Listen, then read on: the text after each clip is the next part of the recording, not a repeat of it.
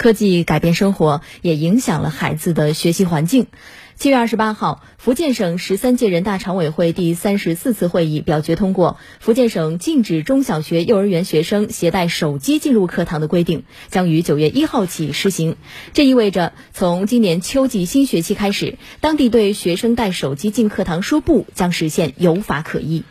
这次福建省人大常委会法工委三处处长贺胜介绍说，在起草和修改过程里。福建的这个规定注重两方面：一是做好和未成年人保护法的衔接；二是充分考虑教育系统的具体实践，确保法规出台后能立得住、真管用。贺胜举两个例子：一是规定没有将平板电脑等一些教学需要的智能终端纳入禁止的范围，兼顾学校关于手机管控和数字教学两方面的需求；二是规定只提到。禁止手机进入课堂，至于是否允许学生携带手机进入校园，规定则给予学校自主管理权。据了解，这项立法是一部倡导性法则，没有设置罚则，各学校可以采取家长和学生喜闻乐见的管理方式，达到激励和奖惩的目的。嗯，手机怎么管啊？孩子怎么用？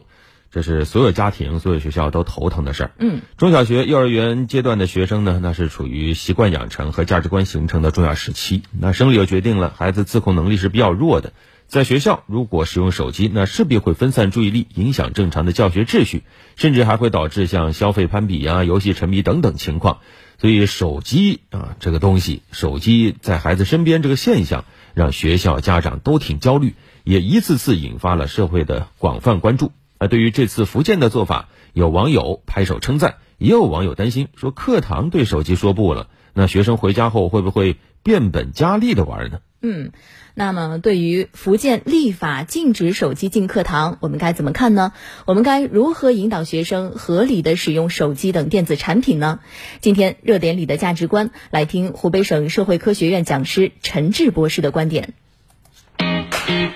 热点里的价值观。湖北之声、湖北省社科院联合出品。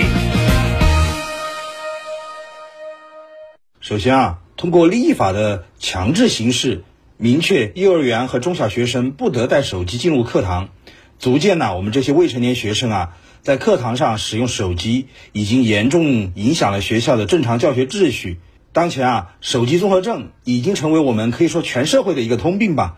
它不仅危害成年人的身心健康。对未成年的这些幼儿园和中小学生也带来了较大的负面冲击。那么前一段，中国教育科学研究院针对全国六省一市的两万多个初中生家庭的这样一个调查，有一个结果，它就显示，这个学生到了初二阶段，通过手机上网的频率会达到一个高峰期。那么这些学生偷偷的带着手机进入课堂，那么男生就不停的打游戏，女生就沉溺于刷某音啊、刷某手啊，还有某某书啊。可以说是手机两分钟啊，世界两小时。长此以往啊，那肯定这个学生的成绩就会江河日下，也会带坏同班同学的学习态度和习惯。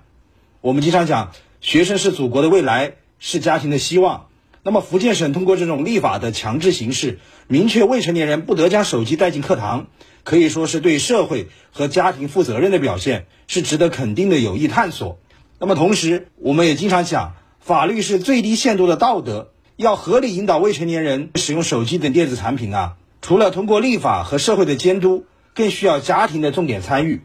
那么，家庭是最好的学校，父母是最好的老师。父母的教育方式和处事方式对小孩有着潜移默化的影响。那么，要让未成年人学生呐戒掉这个手机瘾，那么家长自身就要以身作则。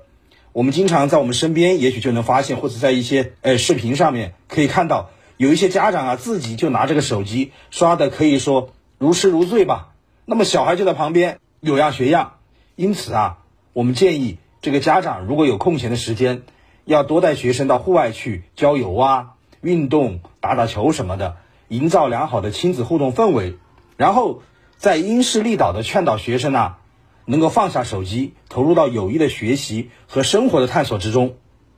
那么最后执行新法呀。要切记一刀切，凡事总有例外。就我们这条法律而言，就可能会存在，比如说部分学生的家长因为工作等原因呐，长期或者偶尔无法准点接送学生，那么就会给学生配一个手机，当然也是为了方便联络。那么这个时候学校就要灵活的处置，比如说可以在教师的办公室安排一个学生手机集中安置的区域，那么在上课的时间就把这个学生的手机给他收起来，那么课后或者放学后给他归还，那么这样既遵守了法律，也照顾了有特殊需求的学生。